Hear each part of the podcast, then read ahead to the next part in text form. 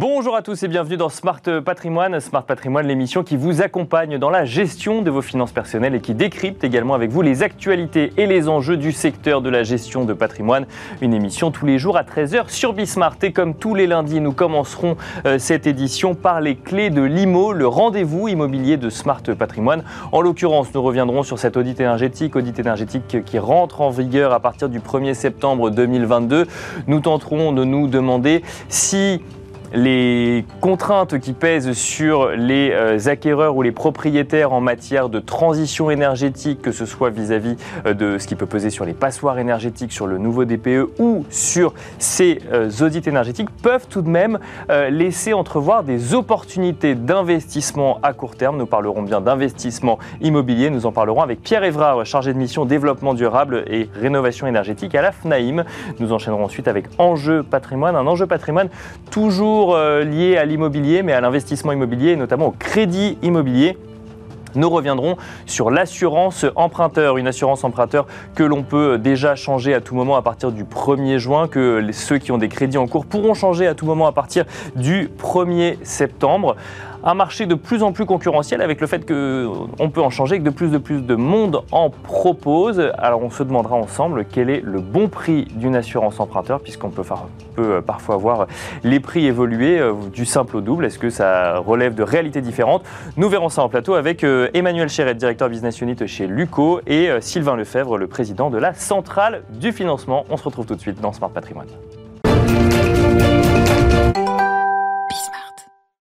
Et nous commençons donc avec les clés de l'IMO, le rendez-vous immobilier de Smart euh, Patrimoine. Nous revenons sur euh, cet audit énergétique. Audit énergétique prévu pour le moment euh, pour le 1er septembre 2022, la phase suivante de ce nouveau DPE et toujours dans cette lutte contre les passoires énergétiques, ces appartements notés E F ou G, avec appartements ou maisons d'ailleurs, notés E, F ou G.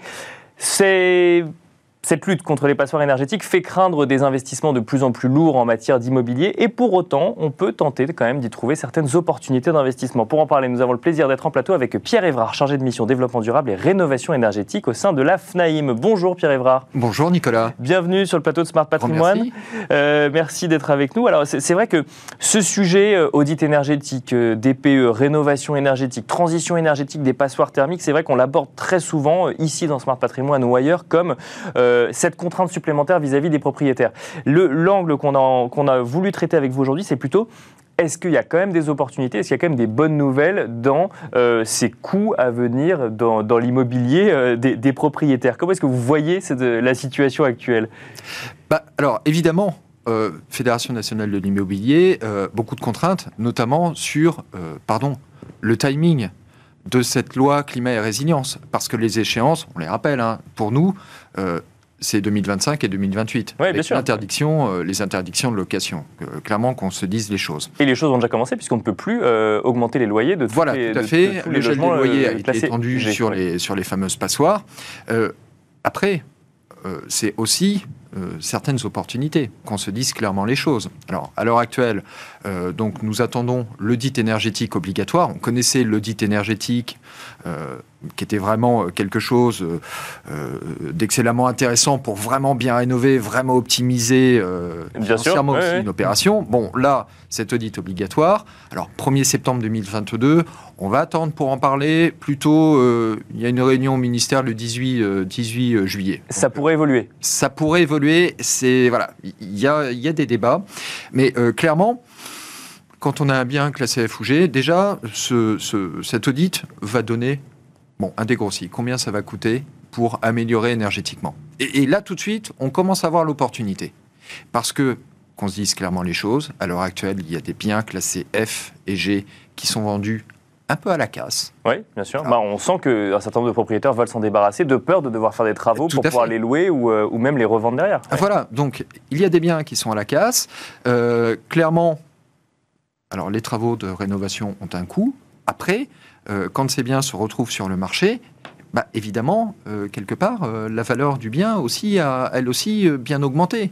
Parce que la performance énergétique, évidemment, a été améliorée, mais aussi la qualité de service du bien dans son marché.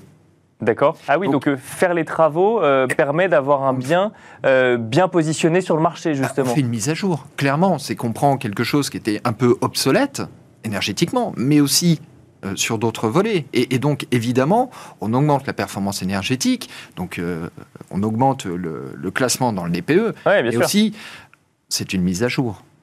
Donc on se dit que la qualité de service aussi est remise à jour. Le standard des années 70 n'est pas le standard euh, actuel. Oui, sauf que la, crainte qu'on peut avoir, c'est euh, donc on, ne l'a pas encore vu hein, cet audit énergétique. En revanche, on voit les euh, on voit les, les, DPE qui commencent à donner des premières indications, hein, notamment si vous changez votre chaudière, si vous changez vos fenêtres, si vous isolez vos murs, vous automatiquement. vous gagnerez. oui, c'est automatique. Hein, c'est automatique, c'est le logiciel. Il faut pas taper sur les diagnostiqueurs. non, non, bien sûr. C'est automatique. Mais qui, du, voilà. qui du coup dit qu'on va pouvoir gagner une lettre ou non. La, la crainte en fait des, des propriétaires, c'est de se dire, euh, c'est pas moi qui vais être maître de mes travaux, et ça se trouve en fait pour gagner une lettre, ça va me coûter plus cher que le prix du marché auquel je pourrais le revendre derrière. C'est ça, la, comment est-ce qu'on trouve le bon équilibre en tant que, en tant que propriétaire? Alors, on, attend avec impatience euh, les données des notaires sur la valeur verte. Parce que depuis 2016 euh, ou 2014, ils ont suivi déjà euh, sur les maisons individuelles, sur les appartements, les écarts, la valeur verte. Et c'est vrai que sur beaucoup de territoires, on a quand le bien est classé F et G, on a une décote, moins 10% en moyenne. Et sur le même territoire, quand c'est classé A ou B, on a plus 15, plus 12 ou plus 15. Donc déjà, avec cet écart, on sent pertinemment que les travaux en effet, peuvent, euh, peuvent être intéressants.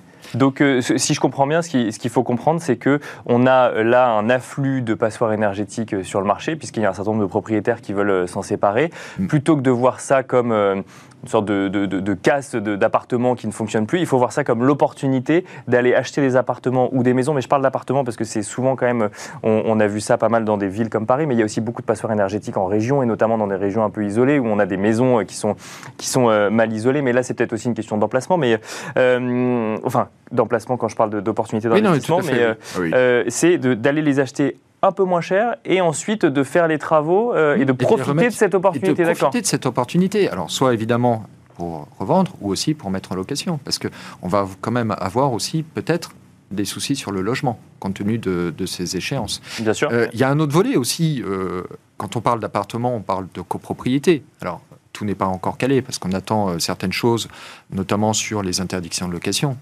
Parce que 2025-2028, euh, le temps de la copropriété est différent. Donc on attend des éléments là-dessus. Euh, en rénovation en copropriété, il y a aussi une part d'investissement et qui est extrêmement rentable, c'est la surélévation.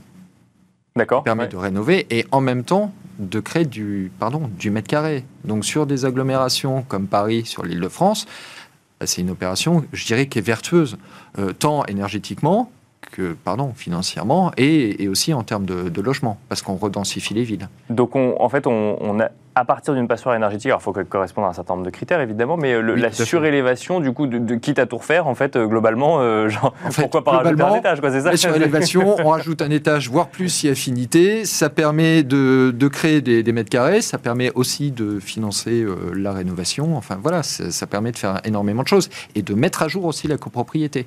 Il y a beaucoup, par exemple, de d'installations d'ascenseurs qui, qui, sont faits notamment dans le cadre de surélévation. On rajoute un étage, on rajoute deux étages, euh, voilà, ça permet de financer tout ça. Donc là aussi, ça, c'est des opérations qui, sont vraiment des opportunités.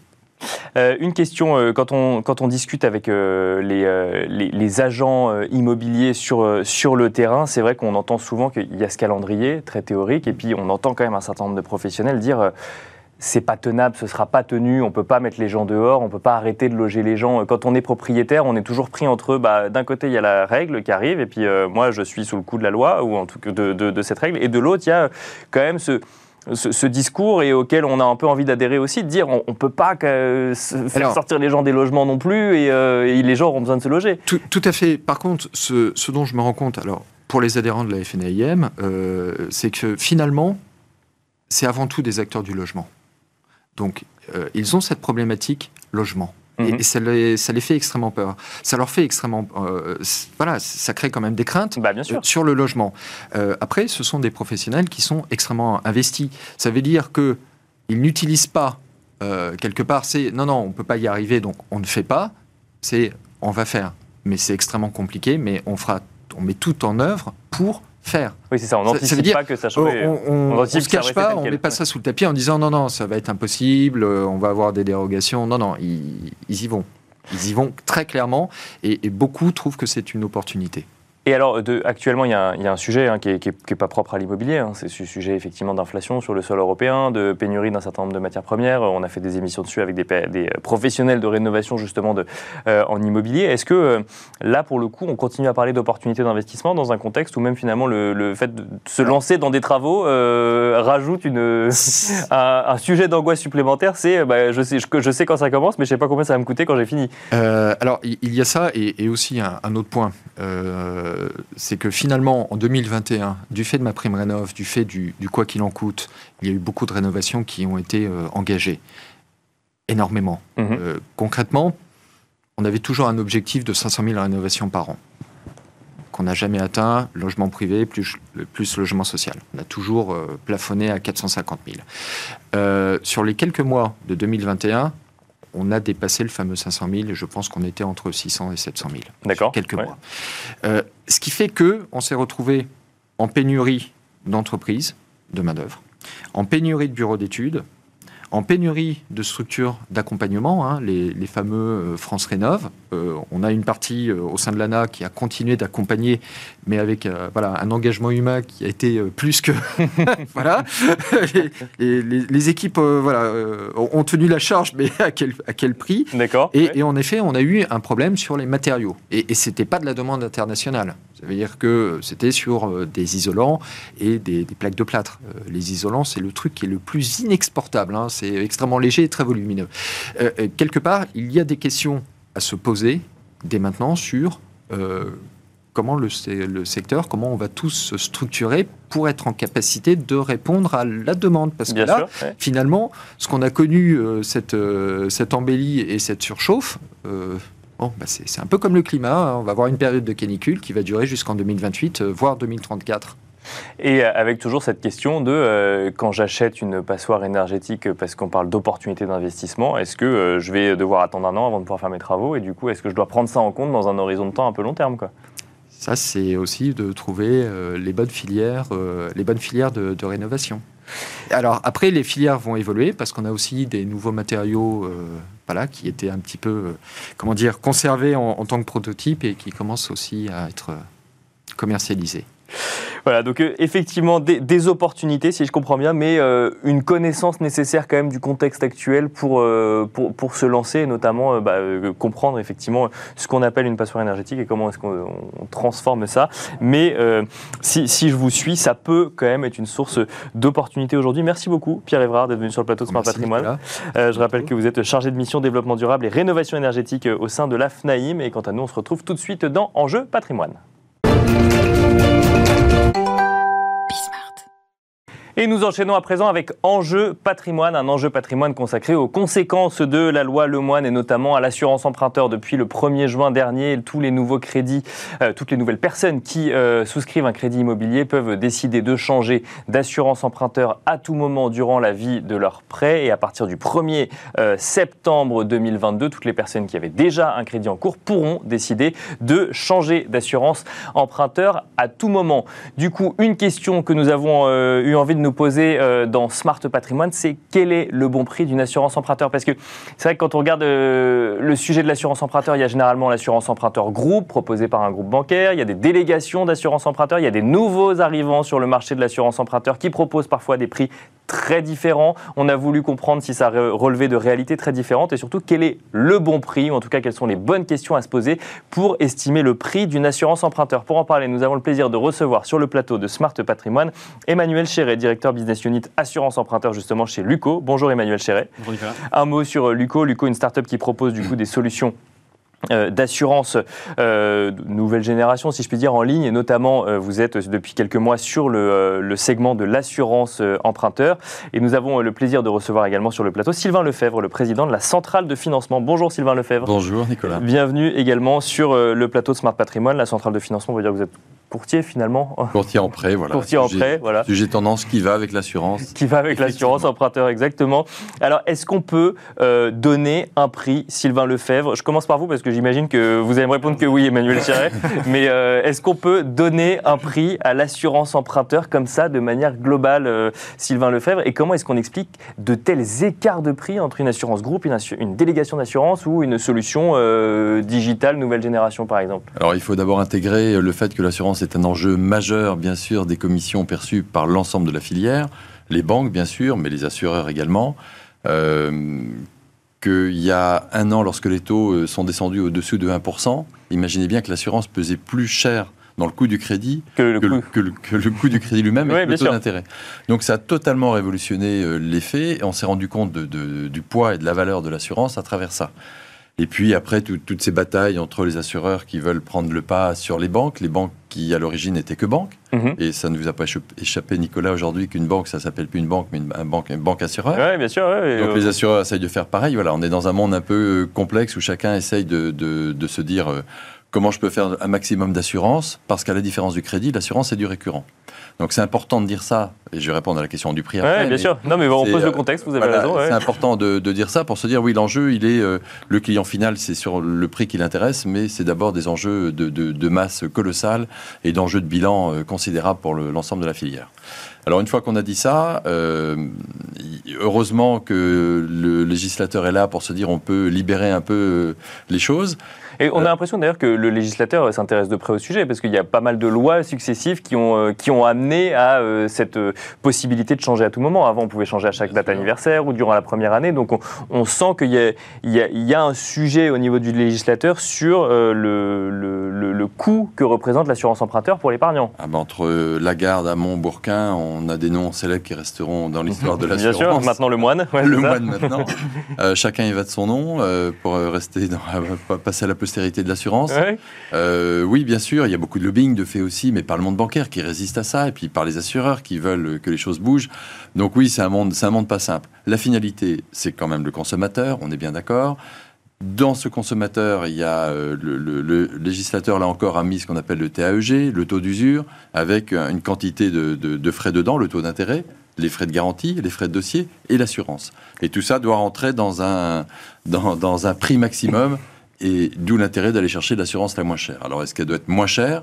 Est-ce qu'elle doit être moins bien? Est-ce qu'elle doit moins couvrir? Bah, C'est ça la question. Est-ce qu'il y, est y, a un bon prix? Est-ce qu'il y a, euh, euh, Comment est-ce qu'on peut décider si le prix d'une assurance emprunteur est le bon prix ou non Quand on voit que euh, entre une assurance groupe d'un groupe bancaire et une délégation d'assurance, sans même parler d'une solution comme Luco, dont on va parler dans un instant, on, on, se rend compte qu'il y a des écarts de prix qui sont considérables. Qu'est-ce qui explique cela? Bah, la marge derrière, le calcul du risque qui n'est pas le même.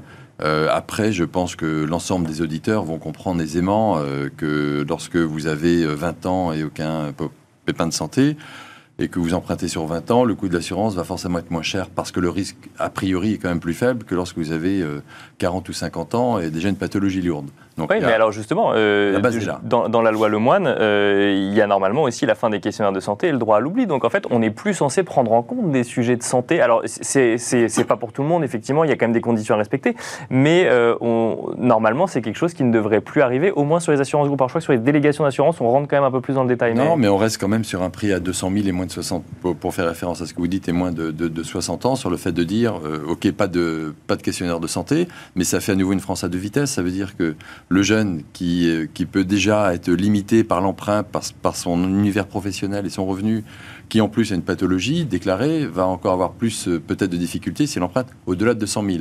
Donc on commence à voir des, consommateurs qui s'organisent et qui se disent je vais emprunter sur moins de 200 000 euh, parce que j'ai une pathologie, ou alors si j'ai pas de pathologie, il faut mieux que j'emprunte 210 000 parce qu'à 210 000, je vais faire un questionnaire de santé, et en faisant mon questionnaire de santé, je vais avoir un juste prix inférieur. D'accord. Ah, je bah, j'avais pas pensé à cette, euh, cette conséquence. Bah, bien sûr. Bah, oui, bah, oui j'avais pas pensé à ça, effectivement. Emmanuel Chéret, euh, si je vous pose la question de but en blanc comme ça, est-ce qu'on peut fixer un bon prix à l'assurance emprunteur? Est-ce qu'on peut fixer un prix juste à l'assurance emprunteur? Quelle est la réponse chez Luco?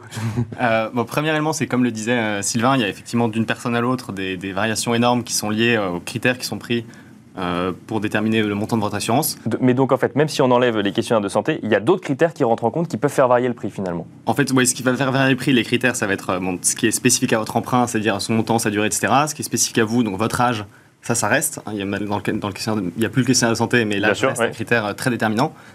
Euh, ça, c'est ce qui détermine le premier niveau d'assurance, donc ça varie énormément d'une personne à l'autre. Mais le deuxième niveau, c'est effectivement la différence entre une assurance euh, groupe et, euh, et l'assurance proposée par les alternatifs. Mais alors, pour moi, ce qui explique effectivement les, les, différences énormes qu'on a entre les deux, c'est enfin, la position très dominante qu'ont les banques là-dessus. C'est une situation de monopole. Donc en fait, c'est quoi le bon prix? Dans une situation où le prix est déterminé de manière monopolistique, c'est pas le bon prix qui est proposé. On sait que les marges, les, les marges des banques aujourd'hui sur ces produits-là sont entre 70 et 80 C'est deux à trois fois ce qui se pratique sur d'autres produits d'assurance. Donc c'est évidemment cette situation monopolistique qui fait. Donc c'est juste un sujet de marge, c'est pas un sujet de, euh, de service supplémentaire, euh, même s'il serait un peu mis d'office, euh, mais sans, trop vous demander votre avis, mais qui, qui, justifierait un prix par plus de services ou plus de, oui, plus de services. Oui, il y a plusieurs choses. Il y a effectivement le Enfin, l'autre, enfin, sur les garanties, en tout cas, euh, les garanties sont équivalentes. Il y a une obligation pour proposer une délégation d'assurance. Euh, l'assureur a obligation de proposer une équivalence de garantie. D'accord. Donc c'est pas un sujet de garantie, c'est vraiment un sujet de marge et effectivement un sujet de ciblage aussi. Oui, parce que euh, vous, chez Luco, par exemple, quand vous, euh, vous, vous êtes plutôt, du coup, vous récupérez, j'imagine, euh, en, second temps, après le crédit immobilier, donc des, délégations d'assurance, c'est valable aussi pour Luco, Luco ou c'est encore autre chose? Non, non, c'est ce qu'on fait chez Luco. À, 80%, c'est un changement suite à, Et donc là, vous êtes obligé de vous aligner finalement sur les, sur les garanties proposées. Et donc, évidemment, j'imagine de le proposer à un prix moins cher. Donc, comment est-ce qu'on fixe le bon prix d'une assurance, alors, d'une assurance emprunteur? Bah, Pour moi, ce qui permet de fixer le bon prix, c'est euh, le bon prix à regarder. Pour moi, c'est le prix qui est proposé par un assureur alternatif, dans la mesure où c'est un assureur qui est en véritable situation de concurrence. C'est là que vous allez pouvoir avoir un vrai prix qui est lié à la valeur, qui est lié au coût. Euh, pour moi, c'est ça le bon prix. Donc, pour, en tant qu'utilisateur, comment connaître ce bon prix et comment me faire idée sur le juste prix par rapport au prix que me propose mon banquier, je pense qu'il faut se renseigner. On peut très facilement, euh, sur Luco par exemple, avoir un devis en deux minutes, avoir une idée de son prix. Euh, et ensuite, c'est la, la, comparabilité en fait, entre les différents contrats à garantie équivalente qui va permettre de déterminer le bon prix d'une assurance emprunteur puis le, bon prix, on peut quand même donner un, début d'élément de réponse. Mm. Lorsque euh, un, emprunteur euh, emprunte, fait un crédit de 100 000 sur 20 ans, par exemple, il a 600 euros dans la mensualité qui est pour le crédit. Idéalement, on va prendre pour 10 000 par exemple. Quelqu'un qui emprunte 10 000 euros sur 20 ans, il va payer 50 à 60 euros aujourd'hui plutôt de remboursement. Mhm. Il y aura 2 euros pour l'assurance. D'accord. Par tranche de 10 000 empruntés, un très bon, ça va être 1,50 euro et, un très, et quelqu'un qui va payer cher, ça va être 3 euros, 3,50 euros, voire 4 euros. Donc ça peut aller du simple au triple quasiment mhm. en fonction des pathologies. Donc euh, l'enjeu n'est pas neutre parce que vous multipliez 1,50 euro ou 2 euros pour faire simple vous faites un prêt de 200 000, bon, multiplié par 20, multiplié sur 240 mois par 20 ans, ça finit par, euh, par être très important. Tout ça ramené en proportion du taux d'intérêt qui est faible et qui met en, lumière le coût de, le coût de l'assurance. Bah, ah, vous vouliez peut-être réagir sur... Euh... je vais peut-être juste réagir également pour euh, effectivement donner des ordres de grandeur. Je pense que c'est intéressant. Ce que disait Sylvain, c'est effectivement on a peut-être un tiers du, du coût de l'emprunt qui va être... Euh, qui va être lié à l'assurance emprunteur. Pour donner des ordres de grandeur et des ordres de grandeur d'économie potentielle réalisées également, effectivement, on emprunte 250 000. Le coût de l'assurance de votre banque, ça va être, en gros, pour un couple de 30 ans en bonne santé, à peu près 20 000 euros. Euh, donc ça peut monter beaucoup parce que l'emprunt. Mais pour donner ces ordres de grandeur-là, ça va être entre 20 000 40 000 euros le coût de la banque. Et donc, effectivement, si on est capable de diviser la facture par deux avec une délégation d'assurance, c'est des économies qui sont euh, substantielles. Alors, vous avez mis le point effectivement sur euh, la, question que je voulais poser, c'est que là, on parle de primo-accédants, de gens qui sont jeunes et en bonne santé. Donc, on voit effectivement des grosses différences entre une assurance groupe et une délégation d'assurance. Euh, tous, les tous les acquéreurs ne sont pas forcément des primo-accédants jeunes en, bonne santé, même si effectivement c'est ceux qu'on garde parce que c'est ceux qui dynamisent le marché immobilier. Sylvain Lefebvre, euh, vous avez une vision un peu globale effectivement de, de, toutes ces questions de, de financement. Est-ce que c'est, euh, euh, on est toujours sur de tels écarts, quels que soient les profils entre une assurance groupe, une, une délégation d'assurance ou des ah, solutions complémentaires Et ça prend un enjeu très fort. On a aujourd'hui une population qui a 50-60 ans, qui emprunte. Sur les 21 000 crédits distribués à l'année, chez nous, c'est presque un tiers de, cette clientèle-là, qui ne rentre pas donc, dans le cadre de la loi Lemoine, qui a besoin d'un questionnaire de santé. Euh, et, quand je parlais de la France à deux vitesses, euh, même si le mot n'est pas de moi évidemment, mais euh, c'est vraiment une France à deux vitesses. Et celui qui a travaillé toute sa vie à Paris, qui a été locataire toute sa vie parce qu'il n'a pas pu acheter et qui prend sa retraite aujourd'hui, il part en province, il retourne dans son pays, dans sa région d'origine, pardon, souvent. Et là, il se dit, OK, maintenant je vais emprunter, je vais acheter. Ben, il, est, il est souvent un peu tard. Et au moment où on parle pouvoir d'achat, c'est quand même le maître mot du nouveau gouvernement en place on, leur dit, euh, c'est bien de, parler de pouvoir d'achat, mais le fait de restreindre le crédit parce que l'assurance est encore trop chère, parce qu'on a des taux d'usure qui ne sont pas euh, à la hauteur euh, des attentes aujourd'hui. Oui. parce que le, coût de l'assurance emprunteur rentre dans le taux d'usure. Dans le taux, oui. dans le calcul du. Et puis les taux d'immobilier remontent également. C'est pas que l'assurance emprunteur pour le coup. Mais, on est dans un contexte où tout ça freine considérablement l'acquisition. Et à freiner l'acquisition, ben, on garde des, des ménages qui sont locataires. Mais quand on est locataire, on continue à avoir une pression avec l'augmentation des loyers qui fait qu'on perd du pouvoir d'achat, on rogne son pouvoir d'achat. Donc il faut impérativement pousser à l'acquisition, il faut pousser aux délégations, bien évidemment, il faut trouver des solutions pour toute cette clientèle qui arrive à 60 ans, qui est en parfaite santé, mais qui a besoin d'un QS et d'un questionnaire de santé. Et là aussi, il y a un vrai enjeu pour les assureurs de se battre, pour eux, et puis pour tous ceux qui ont une pathologie, qui ont le droit à l'oubli, euh, avec les progrès médicaux. Euh, l'assurance est une belle vieille grande dame, mais qui a bien du mal à bouger rapidement. Euh, bon, les lois y arrivent, mais on ne constate pas une baisse de prix avec la loi Lemoine. Une question, euh, Sylvain Lefebvre, justement, sur ce taux d'usure. Parce que, euh, bon, alors, il y, a eu un certain nombre de professionnels de l'immobilier qui demandaient à ce qu'on change le mode de calcul. À partir du moment où on a une loi qui nous permet de changer d'assurance emprunteur à tout moment, est-ce que ça fait sens de garder ce taux d'assurance emprunteur dans le calcul du taux d'usure? Ah bah, je suis votre premier fan pour répondre non euh, à la question, bien évidemment. non, mais c'est vrai que, ça, ça pose question. parce que ça veut dire que euh, potentiellement, enfin, après, c'est des négociations qu'on peut avoir avec les uns et avec les autres, mais si jamais on peut remettre en cause l'assurance emprunteur qu'on a pris au bout de six mois, au bout d'un an, au bout de deux ans, au bout de dix ans, euh, en fait, ça ne reflète pas forcément le, le, le, coût total du crédit qu'on aura à terme. Bien sûr, mais, mais comme les frais de dossier, on les paye une fois. Le, vrai taux le, qui compte, c'est bien sûr le, taux du crédit. Euh, aller faire bouger, euh, là encore, euh, Bercy sur ces sujets-là. on, on essaye, on fait beaucoup de lobbying autour de ça, mais du lobbying d'intelligence en montrant tous les cas refusés euh, même, même sans assurance, on a, on a, des dossiers refusés parce qu'on ne peut pas euh, aller au-delà de ce fameux ouais, sûr qui a 2,57 sur 20 ans. Pour les, taux ont tellement augmenté, pour les plus de 20 ans, les 20 ans compris. Et les taux ont tellement augmenté qu'il euh, y a une dichotomie forte entre les taux et le taux d'usure. Et nous, ce que l'on dit au gouvernement, à travers l'assurance également, c'est de dire sachez prendre des mesures exceptionnelles. Vous avez su le faire, on le disait dans le dernier communiqué de presse, sur l'essence. L'essence a trop augmenté, vous avez su faire un geste. Faites un geste sur l'immobilier et, et excluez l'assurance trouver le système qui fait qu'on retrouve un sens économique Bien sûr. à ce taux d'usure. Emmanuel Cher, il nous reste euh, quelques secondes. Euh, même question, parce que vous le disiez tout à l'heure, euh, généralement, on vient vous voir dans un second temps. Mhm. Ça veut dire qu'en fait, bah, c'est quand on a déjà, enfin, quand on a passé cette étape du taux d'usure, et donc potentiellement, on, aurait pu être bloqué dans un premier temps avec le coût du crédit, de l'assurance emprunteur ou autre. Donc, est-ce que vous pensez, vous aussi, qu'il faut le faire sortir de, du, du calcul du taux d'usure, ce taux d'assurance emprunteur? Je pense que ce qui est très important euh, pour nous, euh, c'est essentiellement la transparence qui est donnée au client au moment de signer euh, son offre de prêt. Aujourd'hui, la, raison pour laquelle il y a encore beaucoup de gens qui ont leur assurance auprès de leur banque, c'est ce manque de transparence à la souscription, explique, ce qui explique que nous, on, gère les 80% des résiliations sont après avoir signé ce prêt avec la banque. Donc, je pense que l'enjeu pour nous, il est, il est surtout là-dessus, c'est sur la transparence qui est donné par la banque au moment de signer euh, un prêt et aussi un enjeu pour nous d'informer et d'évangéliser là-dessus. Oui, parce que je, là, pour le coup, euh, je, c'est pas à la banque d'expliquer qu'il faut aller voir la concurrence. C'est-à-dire que c'est la pédagogie un peu globale aussi qu'on fait autour du sujet, mais d'ailleurs ce qu'on fait dans, dans, cette émission. Merci beaucoup en, beaucoup, en tout cas, Emmanuel Chéret, euh, directeur Business Unit, donc assurance emprunteur chez Luco. Merci Sylvain Lefebvre, président de la centrale de financement. Et merci à vous de nous avoir suivis. Je vous donne rendez-vous demain à 13h sur Bismart pour un nouveau numéro de Smart Patrimoine.